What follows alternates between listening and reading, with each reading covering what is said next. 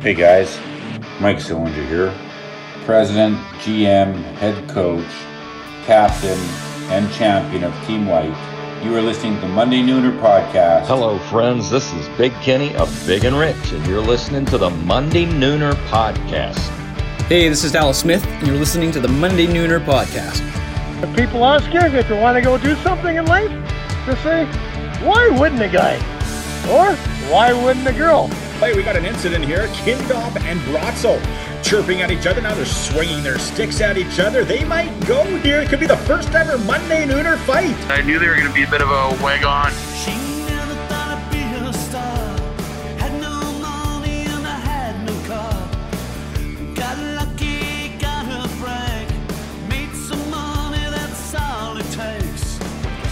Well, hello and a big welcome to all the degenerates and pigeons tuned in. Welcome to twirl number 11. That's right, of the Monday Nooner podcast, broadcasting tonight again from North Regina at Shink's Place. Brought to you by Healthy Eyes Optometry, Dr. Sean Fleming, Spooner and Cathedral Electric. Of course, that's Dave Spooner, Joel Trapp of Realty One, Great Western. We're going to talk about an awesome new product from them in just a moment. We're trying right now. 22 Fresh. Remember the promo code?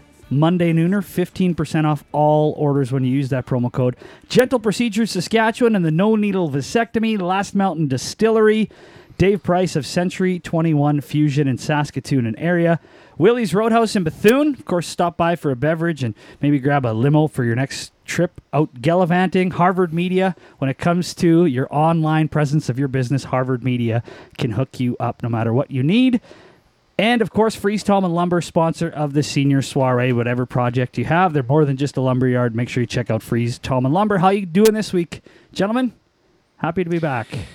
Yeah, no, it's uh, it's nice. It's been a hot week. Um, we're recording this, and it's what about thirty degrees. Uh, beautiful night out here. Pod's always recorded on Treaty Four land. Shout out to the Treaty Four, everybody there. Uh, yeah, things are things are rolling, and we're into twirl eleven. Hard to believe. Super hard to believe. And another thing, we got to address this screen room. This is legit. This is like the it's cozy. Yeah, especially when that breeze starts going through, the sun's kind of going uh, going west. Yeah, it's uh, it's nice right now. big episode coming up. I think, like, as far as our interviews we got coming up, these two might be up there as far as what people think of them. And two, two awesome guests, two really good storytellers. Yeah, definitely. Uh, Brian Burke, I guess, uh, interviewing him was, uh, I don't want to say it was an honor, but it, it, it was it was something special, and uh, it, he was everything that you thought. You know, he wasn't uh, uh, he wasn't going to coddle you with the questions or anything. It was uh, yeah, it was it was solid. And then of course Shane Belter. Well, that's a treat. Oh, the Nick Anderson killer. The guy, Belcher's a beauty, but like, even just his stories, like, Belcher's the only guy I know whose neighbor has literally built a fence down his driveway because she hates him so much.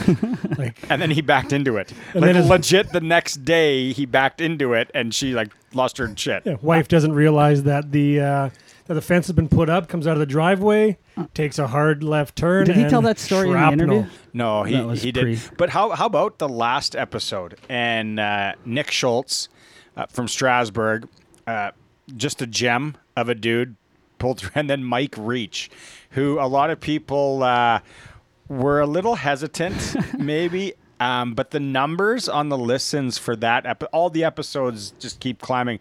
But out of the gate, that episode number was crazy. Yeah, it, it was really popular, and I think a lot of people did tune in to hear what Reach had to say. He's such a polarizing figure on the on the ice. Good guy. We had such a good visit with him. I was thinking after we should have just like had the mics rolling because there's lots of stories he told that actually weren't on the podcast. They were after after a few whiskeys, but uh, And my wife, uh, legit. Um, well, I wouldn't a wife? Listen watched watched you guys leave through the ring at 1.20 in the morning and your driving service picked you up from my house and she thought that i went with you and i wasn't home and then there was possibly police involved and i'm like whoa Well, then she I was, might- and then she was mad because she seen Reacher's blue jeans and thought they were hers. no that was it, was a great episode uh, all around really really good looking forward to this one coming up in twirl 11 like we mentioned brian burke interview with him. Resume speaks for himself. Senior soiree for Freeze Tallman Lumber. It is Shane Belter. You won't know who he is, possibly. Unless you're related to him from he, Swift. he likes to think that everyone knows who, he, but you're not going to know. But the, the guy's actually had a pretty good career, especially when it back to the WHL and then his senior hockey stories. And he can just tell stories. He's just, he's a fantastic storyteller. Boz on the Pigeon Parlay, an interesting hockey draft story is going to come up. We're going to talk um, a little bit about the bubble and what some of the uh, the NHL and what a couple of the other leagues are going to do Big hoops guy. Big hoops guy and spring hockey the craziest spring hockey like minor kids hockey story that you're actually you don't even have kids boss and you were shaking your head at it Well, I just uh yeah. so that's all coming up We'll for Joel Trapp that. Realty and Realty One. We're going to be back at the Hut. That's probably, hopefully, in the next couple of weeks here. Beautiful place. Joel Trapp Realty. Needing anything to do with realty, look them up. Joel Trapp, Trapp with two P's. We introduced Drakkar Noir last week to Boz. He had no idea. I've been wearing it all week. CK1's Well, on the shelf. He went he's, to Drakkar? Noir. he's going for a perfect week, so the Drakkar Noir must work. Like it's never been done. He is buzzing to get going tonight somewhere. He's got Big a slow pitch s- game. slow pitch wind up, and some senior men's baseball. The Regina Trappers take on the Regina Capitals. We're gonna kind of recap that. That's all coming up in Twirl Eleven for Joel Trapp Realty. Hey, why wouldn't a guy? So NHL hockey is now back. This is Tuesday recording for a Wednesday release, but exhibition games start tonight in about an hour or two. Edmonton and Calgary are going to play. There was a game this afternoon. And I was I'm working from home, so I'm like I'm going to throw the hockey game on the tube while I while I do my emails and stuff. It wasn't on TV, which I I had a bit of an issue with, I guess. I'm just like, okay, we haven't had hockey for four months. I went through the Sportsnet channels. They were showing World Series of Poker from 2014, last night's Blue Jays game, and some like MLB best of show. I'm like, just throw it on there. Could have had some action going on the Flyers and Penguins or whoever was playing. But It's it's pretty cool though what what's going to happen and, and if you've seen the bubbles and the teams are now into their hotels and the you know the ping pong tables the golf simulators and all that. They got the the pictures of their family when some of the guys when they walked into their rooms and the pictures of the logos probably a lot like when the Crake Warriors would stay overnight in Melfort on that WHL uh, Wheatland Hockey League swing. That's exactly probably what the uh, Melfort uh, hotel did. But you know it's pretty cool what's going on there. And it's just it baffles me that we can really legit gamble on hockey in a few days. Yeah, classy move by the NHL or the teams or whoever it was to decide to throw the uh, the family pictures in the rooms because I don't think that they can see family. It's either till the conference final or the cup final. I don't remember, but that's a long time to go. I don't have kids, but So- not be able to see your family is let me let me ask this: If you're a, a young guy in the NHL, uh, Tyler Seguin or somebody, you're out on the road. You probably meet up with some gals on Tinder or something. If you're a single guy, so are these guys just going to go cold turkey for for two months? oh, either that or they break out Lubradina, Vaselina, or Carrie. I don't know. Take your pick. It's a hard. Like honest, uh, that's an honest question. Are they going to be able to contain themselves? I don't think we have to look any further. Hockey players are uh, cut from a different cloth. They're better guys, obviously, but they're still hockey players, and we've all been hockey players and all hockey players. But what about the the NBA guy? Like, how how long did that last? Isn't a couple of days. Well, they brought it up even before they were in the bubble. How are we going to have sex? Get serious, guys. And then he goes. Uh, what was his? What's his name? Lou? Williams. He played for the Raptors. Now he plays for the Sorry, not a big NBA guy. Clippers Lou Williams Clippers now, yeah. with Kawhi. leaves not. the bubble to go get quote chicken wings. Allegedly, he was going to a funeral and then stopped for chicken wings. Yeah, after. yes. Stop for some chicken wings at a strip club. Uh, Usually it's a steak sandwich or something like that. 7 Eleven chicken wings, borderline. Strip club chicken wings, like that's your go to for chicken and, wings? and the fact is that he was he tried the guy that took the picture tried saying it was an older picture, but in the picture he was wearing the mask issued by the NBA. Maybe it was a buy one get one at the. There was no strip pre-COVID mask unless you're at some dingy old peeler bar, He like said- Fort Kent, Alberta. I think he said too in another story, like they are the best chicken wings on the planet. Oh, 7-Eleven's got to be up there, no? I guess true. come so anyway, on. ba- back to the NHL guys. Yeah, it's just I hope it. I really hope it works out. And there might there probably is going to be somebody test positive for it. Just because you test positive for it, that doesn't mean you're you know you start picking out caskets. But it's Yeah, well, you just hope NHL and the hub that's a lot safer than what MLB's doing. What a disaster they have! Like they have four games canceled today. Guys on the Marlins allegedly their captain and their manager knew guys were playing with COVID, and now they're like they're not playing for a week. And the teams they played are the teams that were in contact with the dressing rooms. Like, yeah, it's just a the the Major League Baseball thing is is going to be they're in they're in one. and the New England Patriots because Bit of obviously a the, wag on. Bit of a wag on. the NFL is watching this with you know massive curiosity and taking notes. Hi- Hightower, Chung, and like five Patriots have said we're out. We're not playing this year. So that that's just going to be obviously a snowball. There's going to be other teams and other guys bailing on it, but it's going to be real interesting in your NFL and Major League Baseball futures. Keep an eye. And we talked to Berkey about this coming up in just a few minutes, and he like was like, you know, kudos Talk to the to- NHL. You talk like you know him, Big- Berkey. No, I actually so Does he side call you story at home? I, I saw somebody post online. I think it was to us actually that interviewed him and said, "Do not call him Mr. Burke or Brian." He goes by Berkey. He doesn't like if you call him anything else. True story. So allegedly, we we're we're gonna actually, and this is we're gonna take next week off because everyone's gonna be watching hockey and we have some stuff going on. So it's just a real. Uh, it- it's a real interesting time and sit back and watch the NHL and, and for everybody to take it in. And yeah, we're gonna It's see where where it goes and let's cross our fingers that they, they get all this in. it is a gambler's paradise the next couple of weeks for sure. Are you up in that Saskatoon area looking for somebody to help you out in the housing market? Because the housing market's really buzzing right now, fellas. I guess June and July, big months. Dave Price, Century 21 Fusion. He's got a lot of kids playing hockey. He's got to support them. So he's out there hustling. He's going to help you out. Home, acreage, land, condo, whatever you got. Dave Price, Century 21 Fusion can hook you up. Look him up on all the socials. Dave Price, another big sponsor of the program. Hey guys, how about these new cocktails from Original 16? So people are probably going to think because they're a sponsor of the program and they're friends and all that that we have to say great things about them. Everyone has a choice with their beer and all that. We get it. If you don't want to buy from the guys that are locally, all the local guys, that's fine. But so they 016 and Great Western Brewing, they're coming out with this hard seltzer. So it's vodka based. Kinner, you've been kind of big on the uh, ingredients. Give it to us. Yeah, I've been told by people that know me that I like a cocktail or seven, but for all those fitness freaks out there, they're only 100 calories and only one gram of sugar. So it'll still help push the pedal down, especially if you toss in an ounce or two or three of Last Mountain vodka. Peach yeah. ones are so good.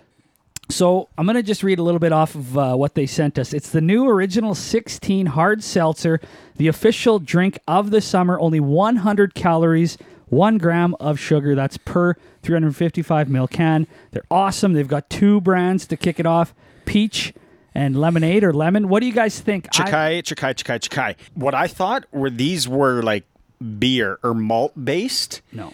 No, no. These are vodka. So it's the ingredients carbonated water, vodka, cane sugar, natural flavor citric acid. I could get absolutely banged up on these. It- these are, it's, I'm not saying it because Why wouldn't a seltzer heavy? my wife is going to love these two. yeah. Guaranteed. Which one's your favorite of the two? I'm a lemon guy. Yeah, Like I'm gonna, in I gotta go general. peach. I, you could, you could add a little iced tea, a little vodka. I I am right down the pipe on these because I really like the peach, and then I started drinking this lemon one, Saskatoon lemon Saskatoonberry. Ooh, right down There's the a pipe. Saskatoon plug. Drink. Yeah, have a shot. really good though. Make sure you check them out. They'll be in stores uh, really, really soon. We got a quick sample. They are the hard seltzers made by Great Western Brewing and Original 16. Let's go into your pigeon parlay. This is going to be real interesting. Okay, so I want to set the table here. Last night, our buddy Kellen Enslev sent out a group text. He was having a draft for the NHL playoffs. Yep. Acquaint- yeah, buddy. Loose, loose term on the buddy.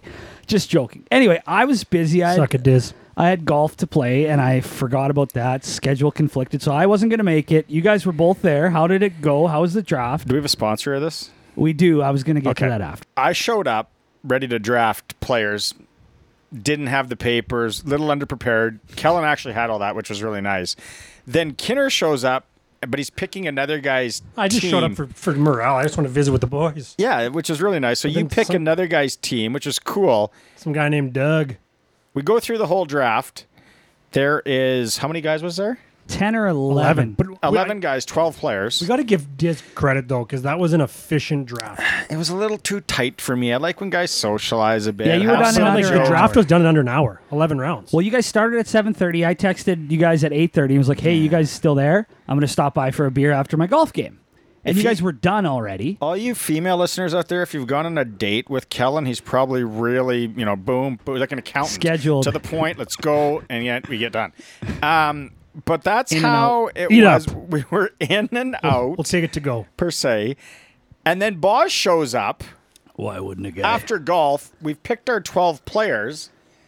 And I asked if I could get involved with the draft at 50% of the buy-in and take the replacements, the leftover guys. And we knew we would convince you because you like to gamble to just take the rest, everybody Yeah. that was left. Because what were the teams like? Montreal wasn't touched. Mini. Minnesota wasn't touched. Columbus. Nashville was barely touched. Islanders. And- so Islanders. so there was 11 of you, 10 guys or 11 guys per team. So there was over 100 players taken. And then I took the scraps after the first over 100 players. but you were excited about your who you pick? took. So what I did is I went through the sheets. There was like one guy from Nashville gone, two guys, Josi and Forsberg. Nobody from the Islanders. Actually, Barzal was gone. Nobody else.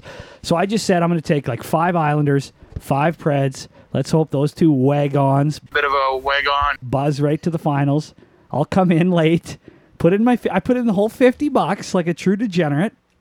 Which And- team did you take to win it? I took Nashville. Yeah, I, I like their matchup against the, the tire fire that is the Coyotes. Don't think they're a playoff team. Fuck, I love the Coyotes. They're so fast. Yeah, but It's going to be real interesting, but good on you for putting in your your 50 and I think you have just to, because what were they talking about last year? Only two St. Louis Blues were taken in the whole draft. St. Louis wins it. So it is and it, this year it's even more of a crapshoot despite what Mr. Burke says. Yeah. It's uh, it's a total crapshoot. So what I want to do, what I'm going to do, is put an extra 50, maybe. We'll see how the funds are. 50 on Nashville to win the cup, 50 on Islanders to win the cup futures, like going into this, you know. So that's my pigeon parlay of the week. Hammer the teams that I got stuck with in the draft Islanders and Predators. That's your pigeon parlay of the week. Brought to you by Western Pizza on South Albert and all their locations. Really big sponsor of the program. They've hooked us up a number of times with pizza and dry ribs and souvlaki and stuff like that. pizza. You know, Quality how many humans. people in Regina or in Saskatoon, another plug, when I go home that want me to bring Western pizza up there? Because it's really hard to find that Greek, that awesome Greek style pizza that we have here. So, and I just want to throw this in because I just got to. One more pick. This is golf WGC St. Jude this weekend. 60 to 1. Matthew Wolff, 45 to 1. Billy Horschel. Throw a couple units on those guys as well. There you go. Got to get the golf in. Time for the interview, and the interview brought to you by Healthy Eyes Optometry in Regina, Rochdale, and Harbor Landing. Dr. Sean Fleming, he's your guy, hooking you up with eye exams since 2000. Six? Yeah, no, it would be later than that. But anyway, if you're getting your eyes checked, or before school here, right?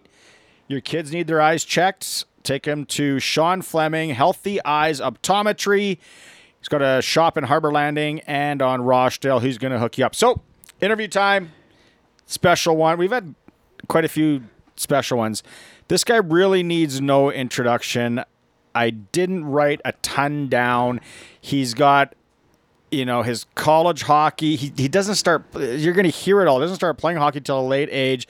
To college hockey, to one year pro, to law school, which he didn't even really want to go to. To NHL agent, to working for the NHL, to GM, to uh, it just and then the Olympics, everything. It's just now he's uh, an awesome analyst too. and and he's so good on TV. Everybody, if you don't know who he is and you're listening to this podcast, it must be in a different language of some sort. I have no idea, but here he is, ladies and gentlemen, Brian Burke, or as Boz calls him, Berkey. Uncle Berkey. To move this team takes one phone call, 25 cents in a payphone to move this team. As far as Scotty getting fined for pushing a reporter, I'm going to send Scotty a check. I support Scotty fully. We pick up the newspaper and read some garbage story that should be at the bottom of a bird cage, or wrapping a fish, or on a puppy's, you know, the corner of a, a kitchen for a puppy to use.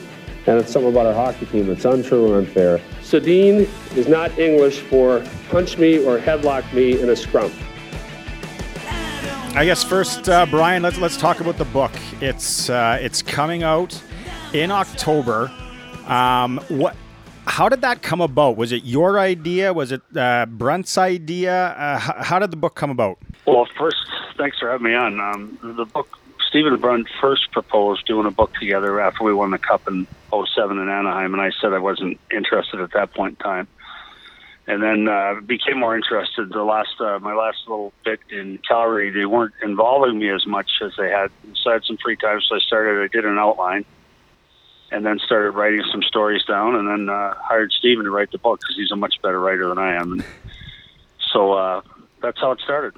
Let's uh, let's sell uh, the stake here uh, for people that are going to pick it up come October. What are people going to to read in this book, and maybe, I guess, drop drop an old uh, radio couple teases on what people are going to find in this book. Well, I started in the business representing players back in 1981, 82, and so it goes back. You know, it's close to a 40-year career. Um, so I talk about the agent side of the business when I represented players, or when I represented Brett Hull. Uh, and then I moved on to assistant GM in Vancouver. I tell stories about Pat Quinn and being a, a young assistant GM and living in Vancouver, and then from there to Hartford, and then the NHL, then back to Vancouver. So it, it's stories about how things worked at the league when I was there, how I did supplementary discipline. Uh, it's stories about incidents that happened with my team. So Steve Moore, uh, Todd Bertuzzi, uh, McSorley Brashear. So there's, a, I think there's a lot in there that will interest people um, about the whole spectrum of, of the different places I've worked. Yeah, it's it's so funny because those are a couple of stories I want to touch on here in a bit. You said you represented Hull. Um, you were obviously cutting your teeth uh, in the biz. How was that? Well, I, I like the agent business. I think agents do a really important thing for their players, and I, and as it will make clear, I was really hard on my players. I was hard on the financial side that they had to save money. I was hard on how they played. Uh, I, it wasn't when they came out after a bad game. It wasn't like I would hug them. I was like, "What what the hell's the matter with you?" So I think I was much harder on my players. I think people find that interesting. Um, but again, it's it, it's a, a full spectrum. You know, what's it like working at the NHL? What's it like doing supplementary discipline? What's it like working with Gary Bettman and Bill Daly? So I think there's things that people will find interesting from each part, uh, each phase of my career. But uh, and I, and I go into some detail. I tell some stories that people aren't going to like. What makes Brian Burke tick? I guess obviously hockey. Hockey is a huge part. Word on the street. Uh, one Clint McConaughey, who worked for you for a bit uh, from Regina here, he, he says you like to hunt. Uh, what what makes you tick? Maybe away from hockey, or you uh, you know besides hunting, are you a music guy? Do you like to read? I love to hunt. I love to fish. I love to read. Uh, I spend as much time as I can with my kids. I, I read almost nonstop. I don't go anywhere without a book. I'm usually reading two books at one time. I leave one in the house and one in my car. I do a lot of charity work, and um, that interests me. Now, what we kind of do on the podcast is we like to go way back to when guys were, were starting out, not only pro career, but minor hockey as well. And I think I kind of know the answer to this, but what kind of player were you? And most kids nowadays start at like three or four years old. Wasn't this the story with you, was it? No, I started at 13. we moved to we moved to Minnesota when I was 12, and I started playing that next winter. And um, so it was a, a real steep hill to climb. And so I had I came up with my four rules. If I was going to make it, I, I had to have four rules that I went by. Number one was I was a coach's dream. I did everything the coach asked me to do. I was never out of position, didn't take dumb penalties. So number one, be indispensable to your coach, and um, so that I was the guy that went out there the last minute of every period, and and so you know, primary penalty killer and so on. So number two was being indispensable, be an indispensable teammate. Mm-hmm. Like fit fit in on every team that you're on. Be a valuable teammate. You know, ask your if the guy's down. Just you know, say to him, "What's up? What's you know, what's you seem trouble? What's the matter?" Number three was that I would be the hardest worker, practice and games, always, never get outworked. And number four was I was going to play hard. I was going to play tough. That carries a premium no matter where you play. So you were 13 when you start. Like, had you skated as a younger kid, or was it just like put the skates on at 13, let's go? Yeah, I, I mean, I played on. We lived in Boston before we moved to Minnesota, and I played on a pond maybe five times. Hmm. But I took it up when I went to Minnesota. We, the, when we moved there, there was actually a blizzard, and our, our moving van got stuck between Boston and Minnesota. So we were stuck at a hotel at Howard Johnson's for three days. And uh, the Minnesota State High School tournament was on, and all the games were televised. And I just fell in love with it. I fell in love with watching high school hockey first.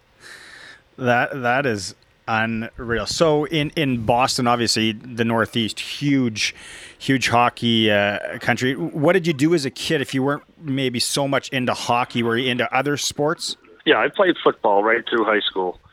I actually got recruited to play college football by Dartmouth. It was a very, very uh, feeble attempt. They asked me about it, and I said I don't think so. But I, I wasn't big, so I, when I, when my first way into Providence College, I was the same height I am now, which is six two, and I weighed 176 pounds. I was skinny as a rail. So, uh, but I played football through high school. I played baseball up through grade 10. Took up rugby when I was in law school. So I, I played all the sports you could play. Were you always good in school, Brian? Uh, were you, you know, Yes. balanced? Like, you know, you were just always, uh, I guess, a scholar. Yeah, that, that was not that was not negotiable in my house. Uh, my parents were educated people, and they insisted on um, one thing that people find interesting is we had to bring a one kid had to bring a vocabulary word to the table every night and and spell it and use it in a sentence and explain the meaning. And then we we read as a family after after supper. We'd we'd sit in the living room and read books for an hour. We had a reading hour every night, and it wasn't homework. You couldn't do homework. It was reading library books. So all ten kids were were educated. Uh, all ten kids are prodigious readers, and uh, same thing. Um, um, all my kids could read and write before they got to kindergarten. So how old were you when you brought truculence to the kitchen table? Uh, I don't remember that one. Uh, Providence College. I guess was that the only option? Was that the option you wanted? well, I played one year of high school hockey, and if our high school hadn't have split, I wouldn't have even made the high school team for one year. Wow. So my senior year, Edina, I went to Edina High School, the same same school Anders Lee went to, and um, it split into Edina West and Edina East. That's the only reason I was able to make the hockey team, and I played just the one year at Edina West. I was recruited by Dartmouth, Yale, and Providence, and uh, after my recruiting trip, I decided I wanted to go to Providence, but I walked on as a freshman. I didn't get any money my first year. Wow. Now everybody knows the law school thing, and we're going to go there. But you did have a a short stint, one year in the minors. I think you maybe won a, a Calder Cup there. Talk about your year playing uh, playing pro for the Maine Mariners, and what was it like to play with Callender and Paddock, two guys we know well here in Regina. Well, it was it was a magical year because we did win the Calder Cup, and uh, I had a very small role in that. I, I assure you, but those two didn't. Drew Callender had 40 goals for us that year. He was outstanding and a great teammate. Really a good guy, but he scored 40 goals that year. He was outstanding, best right winger in the American League. And John Paddock was uh, chipped in goals, but uh, a big league tough guy. You know, was, um, when John would grab a guy in a fight, the whole crest of the guy's jersey would disappear in John's big hands. And so they were they were excellent teammates and really good hockey player. And that's that's when the you know when I started seeing the the light go on for me to to head back was just there. They had Tommy Gorence, Drew Callender, John Paddock, three right wings who were all way better than I was. And I'm like, you know what? Those four rules got you pretty far, but they're not going to get you here. Everyone works hard. Everyone's tough, and they're all better than you. There's a story that goes around, I think, the Brandt Center of of Paddock at one point challenging the whole bench. Um, I think, and I think they said it was with Maine. Um, do you remember anything about that? Yeah, we we were playing in we were playing in Halifax, and we had a, and we had a bench clearing brawl, and it was in the semifinals. I mean, we had a bench clearing brawl in the Calder Cup semifinals, and and Tutal challenged their entire bench, and no one would even look at him. But I'll tell you, John. I'll tell you a John Paddock story. So I played seven games in Springfield when I was in my last year of university, and John and I think Tutal was trying to get to 200 penalty minutes. So Dave Hanson from the Hanson brothers Yeah. was playing for Providence, and so Tutal said, "Do you know it's Dave Hanson?" I go, "Yep." And he says, "Is he tough?" I said, "Yep." He said, "He's not. He's not going to sucker me if I challenge him, is he?" And I said, "Nope." And he went at Dave Hanson, and Dave Hanson got his gloves off first and, and drilled him. And he's he's across the ice in the penalty box yelling at me, "You son of a!" You know? And so, uh, yeah, so that was my my first exposure. And Tutal came back to the bench. He's like, "What the hell's the matter with you?" I said, "I've never seen that before." Yeah, you gave him the pre-scout that you knew, right? Yeah, Yep, that, that, yep. that sometimes that happens, right? No, he's a lefty, starts righty. It's it's the worst. Yeah. What about Callender? What kind of uh, any, any good stories you, you go back there? And obviously, he he is a legend around town. Um, he is a he's a guy when you first when you first meet him, you're not sure if he's going to rip your head off or what's going to go on. But it was just a fantastic guy. Actually, my son and his grandson play uh, play together. Any good uh, stories for, from Drew? Yeah, we, we played the Russians, which was quite a thing back then. The Russian teams didn't tour very much back then, so this was quite a thing. That uh, they came in and, and we played the Russians, and we beat them one nothing. And I think the goaltender was Michigan that went on was their Olympic goalie for a few years. But uh, we we called Drew Joe, so we had a guy on our team named Guy Delparte, and French was his primary language. He couldn't say Drew. So we started calling him Joe. So everyone calls Drew Joe. Everyone calls too tall, too tall. John Paddock. If you- if if you ask someone about if you said John to John Paddock back in the day, he probably wouldn't even turn. It's just like me. Everyone calls me Berkey. But uh, Joe scored the only goal against the Russians, and and and Drew could fight. But Bob McCammon was our coach. He said, "Don't fight. You're going to get 35, 40 goals in this league. Stay on the ice." And we had a really tough team, so he didn't have to fight much. But when he did, he was good at it. That must be a, an awesome memory. That one year, win the trophy. Then, as as the story goes, then you go into Harvard. I guess talk about after you won the Calder Cup. Was the plan always okay, one year and out, or were you looking for? Well, I signed a one plus one when I signed with the Flyers, so I had a one year plus an option. So I had a second year on my contract. I could have gone back and played, and that's what I was thinking of doing. And then I started thinking about it. I went down and met with Harvard and asked for another year off. And the lady, the dean of admissions, said, "Look, you don't get into Harvard and then say no." And she said, "And I've looked at your file. You should come. In other words, if you reapply, you're probably not getting in again."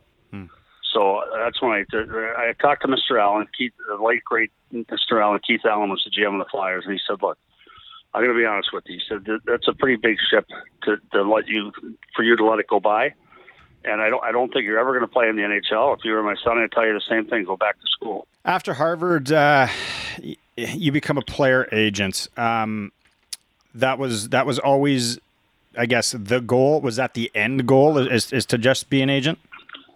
No, I'm not.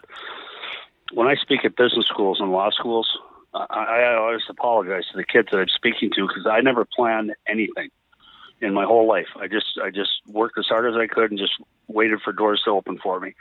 So I didn't want to go to law school, and Lou Lamoriello made me take the LSAT, the law school admissions test.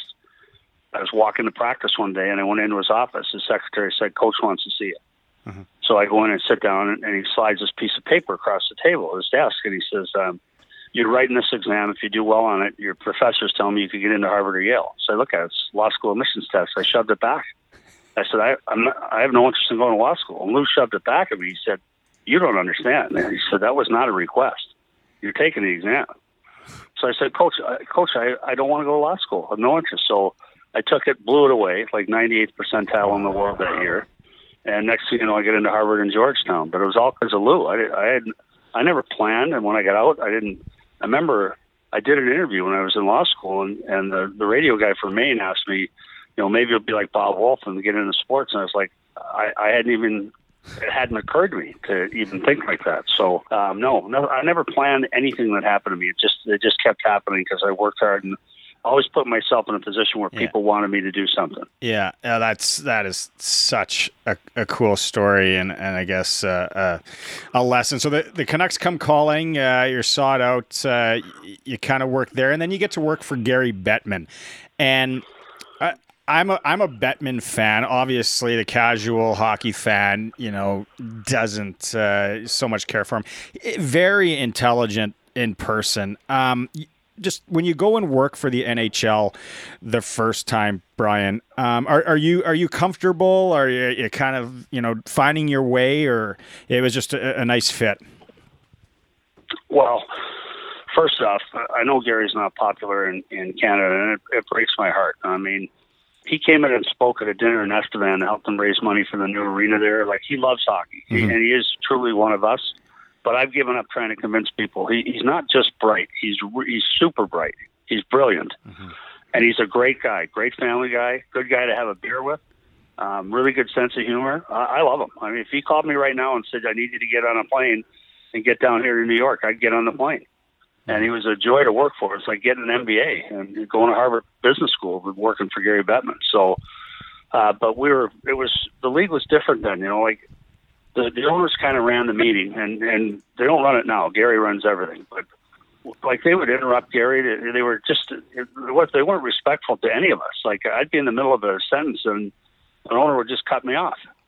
So it took Gary time. Like you know, four of our owners went to prison for God's sake. And so it took it took, and they were threatening to move and threatening to sell their team. And, and Gary said, "Look, I've got to get the right labor agreement and the right television deals. We need stability.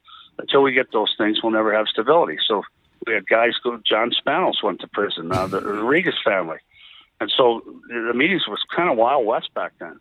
But Gary was patient and just he kept producing successes and making good decisions and brought order to the room. And now, I mean, no one says a word in those meetings unless Gary asks them to.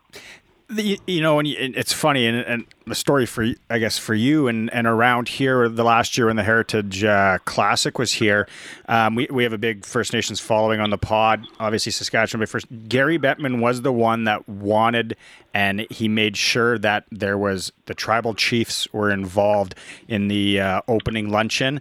And uh, you know, one of my friends is a chief. It, it was just a very cool and uh, honoring, uh, experience for those guys. That you know, the commissioner of the NHL wanted them involved. So you leave the NHL to take the GM job of the Canucks, and you've probably been asked this question way too much, and it drives you insane. The you know the thing that everyone reminds you, and we had a social media questions is is, is the Sedins and and how that all came about. The, way I want to go with this, Brian, and I want to say I heard this a couple of years ago, that you almost picked one, two, three in that draft uh, when you guys ended up with the Sedins. We tried to. Uh, Atlanta wouldn't trade the pick, so we really thought we could make a package with. We, we liked Patrik Stefan in that draft too, and he would he was a good player until he got concussed. But uh, we we tried to go one, two, three, and Atlanta would not trade the pick. Donnie Waddell finally told me stop asking. So we, we tried to go one, two, three. We thought that'd be a pretty good splash. and that draft just was it, the draft wasn't very sexy, especially that first round. Uh, you know, Pavel Brendl, a player watching the WHL, everybody thought you know, he was destined for big things in the NHL. Didn't really work out. It just it wasn't a, a great draft, was it? It was the worst first round in the history of the league. You announced the Twins uh, in the wrong order. Is that uh, that that's true? Um, you say you know, Henrik's a, a better player, but but Daniel went number two. Yes, I. When people say it was sheer genius, I'm like, well, first off, I didn't even take them in the right sequence, so I'm not that smart. Uh, and they're both great players, both great people, but clearly, uh, clearly, Hank is a was a better player in my mind. And there and, was and I think the proof the proof is that Hank could play with anybody, but Danny couldn't play with anyone but Hank. There was uh, a tweet a few months ago from your, your daughter Katie who said you actually she remembers that quite well. You missed her birthday party to to make sure you got that deal all done. Yeah, so my two older daughters are were born on June 17th and June 19th. So Father's Day is always a big deal in our house, or it was when they were growing up, because we would go out for brunch and we have a mountain of presents, right? Their birthday gifts, my Father's Day gifts, and I would always turn the phone off when I had family time. But I said to him, look, I got something really big going here. I have to leave my phone on. So Bob Murray called me during lunch, so I went out and took the call, and that's where we actually made the deal. So he had the fourth pick, and he would, he had asked me for Bryan McCabe in the first, and and I loved Bryan McCabe. I didn't want to put him in the deal, so I was trying to talk him into taking somebody else, and he wouldn't. So finally, we made the deal on Father's Day, and uh, the draft was that Friday night in Boston, so or that Saturday morning in Boston. So we made the deal on the Sunday before the draft. Now we had three and four, and then we just had to make the deal with Tampa to get one, and then trade with Atlanta to to go to two. Biggest biggest gamble of your career, Brian? Oh yeah, oh yeah. This is you're, you're getting fired Yeah. if this doesn't work. I mean, Bryan McCabe was a was a great player for us, and I loved him. I loved having him on my team. I hated trading, and and that one, yeah, if you uh, that one goes south, you're probably unemployed. And so, and what people forget is they didn't come that first year. They went back to Sweden, and they weren't really effective players the first couple of years in the league. They didn't put up real big numbers until I was long gone. But I think if you go back and look at the media coverage on that date, there, the, the the public wasn't sold that this was a great trade. They were like, "Hey, great creativity by the Canucks and by Brian Burke, but we'll see." And they didn't really turn into real impact players for a couple years after that. Was Vancouver the media in Vancouver worse than anywhere else? You were in Toronto, you were in Calgary. They seem kind of kind of ruthless in Vancouver. Uh, it's a it's a weird market. The, the reason it, it, Toronto's the toughest market to work in because of the sheer number of journalists that cover the team. So you go in after after a game. If we play Montreal on a Saturday night, there'll be eighty or ninety media people in the room after a game, and in Calgary it's twenty to thirty. Uh, Montreal's hard because you're stu- you're stupid in two languages, but Toronto's got Toronto's the uh, Toronto's got just the, the mass. You lose, and there's 80 people picking up a rock. So it's it's throwing them at me or Ronnie Wilson or Randy Carlyle or Phil Kessel or Dion Phaneuf or whomever. But in Vancouver is just a, a weird market because it's a schizo market. Most of the media coverage is, is positive. It's good. They want the team to do well, but there's always been a couple of wingnuts in the market in in Vancouver that you have to deal with, and social media makes that all worse. See, I, social media wasn't nearly that big a deal, but both of my tours in, of duty in Vancouver. How scared were you in in, in 2000? Uh, you, you talk about it in the book. Donald Brashear is uh, motionless on the ice after that slash to the head from Marty McSorley. You know, how, how worried and how scared were you? Well, whenever there's a player lying on the ice, you're nervous. And Donald Brashear is as tough a player as I ever had. If he's lying on ice, he's hurt. But the good news was he came to pretty quickly, and the trainers were able to get word to us pretty quickly that he was going to be fine. He had a concussion, but he, he would recover just fine. So it was a brief time where we were all nervous and panicked, but the, the medical staff did a really good job of getting word to us right away that he'd be fine. So that wasn't so bad. But when you see a player lying on the ice, it's always nerve wracking. Do you believe that McSorley was, was, was just trying to tap, you know, kind of give him one in the shoulder uh, to get him to go? Well, Marty's told me that, and I, I think Marty's a truthful guy. I mean, he said it just cl- it just rode up off his shoulder pad and clipped him in the head. But I'm, I'm never going to take sides against my own player, though. Yeah.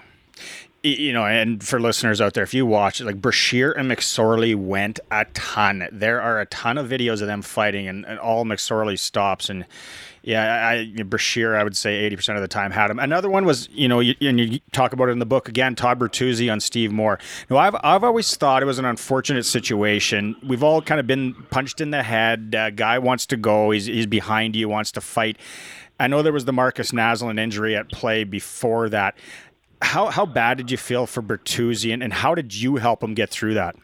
Well, no one likes to see an incident like that. So it was really we played Colorado three times, and so there's three different games. So in game one, Steve Moore hits Markus Naslund. We thought it was a dirty hit. He wasn't suspended. We played again in Colorado and had and, an overtime game. Nothing happened. Uh, and then we played in Vancouver. And I remember the, the game in between in Colorado.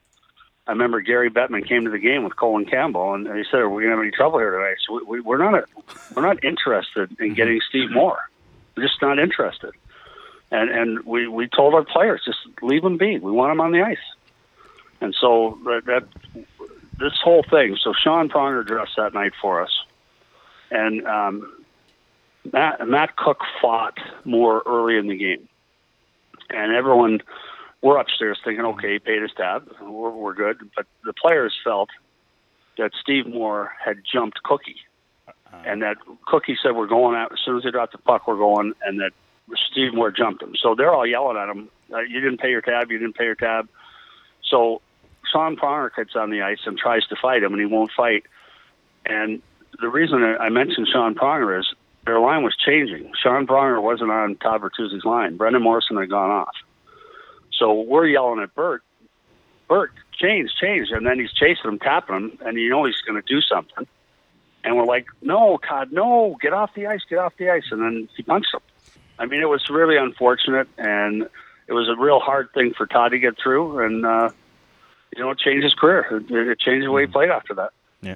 Now, after after Vancouver, you end up in Anaheim, and obviously 2007. What a wagon, as the kids say. That team was Selanne, Niedermayer, Pronger, Getzlaf, Perry, both you know just getting started at that point. Just such a deep, tough team. Is that like the the model Brian Burke team, and is that the best team you ever assembled when you look back on your GM career? Yeah, it, it was the best team, um, and it was it was a fun team. Really good guys, really close team, but tough. And uh, I think my toughest team I ever had was in Hartford. My, my one season in Hartford. I, Wow. that team was tough. That team was tough. So, uh, but no, and the, the way I like to play, I like to play. Uh, I like high skill, but I like toughness too. I like fighting. I, I like black and blue hockey. Sasky players you had on that team. Uh, we are a Sasky podcast. You had Kunitz, you had Getzlaf, you had Travis Moen. Now, people around here, we like to pride ourselves, you know, being a little bit tougher and, and hockey. And when, when we go play, uh, we go away and play and all that. Like, do do you see? Did you see that when you were evaluating players from Western Canada at all, Brian? Well, I always, my, and I've changed a little bit, but not too much. Um, I've always wanted the blue collar jobs on my team done by North American players. Sammy Pahlsson changed my thinking on that because he's the toughest Swede I ever saw in my life. But to me, I wanted Canadian and American kids like Travis Moen. I wanted guys like him. So yes, I, I like the Western Canadian kids. Travis Moen was a joy. Uh, Ryan Getzlaf, what a great player he was even then, just as a kid. And then uh, who else you mentioned? You said Kunitz. three. Chris Kunitz. And Kunitz was show you what an idiot I am. I put Chris Kunitz on waivers my first year in Anaheim, and he got picked. He he got picked up by Atlanta, and they put him back on waivers, and I got him back. I almost lost him. You know, he was a key part of our team. Great kid. Yeah. Three Stanley Great kid. Cups. Had a great career. Three cups. Yeah, And, um, we we've had so many requests to have him on. I just think you know right now podcasts aren't a thing. There's a there's a story that he played high school hockey grade 12 so they could go to Alaska for a trip instead of playing AAA midget. That's the story around here. And then he did he you know what he just he made it work and and yeah he had a heck of a career. So after Anaheim, uh, you go to the Leafs. I think it's your first year with the Leafs that you build the USA team that had a heck of an Olympic Games, losing to Canada and Sidney's golden goal. Did you really like uh, the Olympic experience and, and putting that team together? yeah, it was it was fantastic. Um, so they had uh, we won the cup in 07 and then USA Hockey. I, I, didn't have anything to do with USA Hockey for several years. I was uh, I didn't see eye to eye with their leadership, but and so I and let's see, I would have been my first year in '93. I was the GM of Team USA in the World Championships in Germany. That was my first time doing something with USA Hockey, and I didn't do anything again until 2009. So there's about a I don't know what that is in years, 20 year gap or 15 year gap in there. And so um, when they asked me, we won the cup in 07, and they came to me and they said, we want you to be GM of the of Team USA in the 2009 World Championships, and then take the team to Vancouver. And I said, absolutely. But back then, they, the way they picked the team was the GM and the assistant GM would pick the team. And I said, we got to get more people involved. So we, we, we formed this committee. So Dale Tallon, who's a naturalized American, uh, got on Stan Bowman, uh, Ray Shero. And so we expanded the uh, Dean Lombardi. So we expanded the the pool of people that were putting the team together, and they continue to do that to this day, that same way that we started in 09.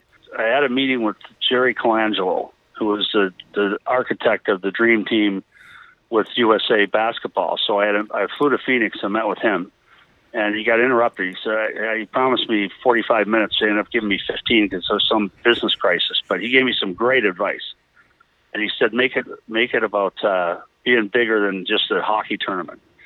And so we had a real close tie with the U.S. military. We had Navy SEALs, Army Rangers come in and talk to the guys. Uh, each guy in his locker in Vancouver had a memento from a, a serviceman. uh, or a woman. So we we tied it in and made it about you're playing hockey. Yeah, it's a hockey tournament, but you're playing for Team USA, and we made it really a patriotic thing, and and it was a big part of the motivating. The second thing he said to me is, don't take the 20 best players, take the right team. Have have role players, even mm-hmm. though it's an all star all star game. You still need checking wingers, and so we took Timmy Gleason, who was our best penalty killing defenseman. We we took people who people we took Chris Drury, and I remember everyone laughed at me. Why are you taking Chris Drury? I'm like, because he's Chris Drury.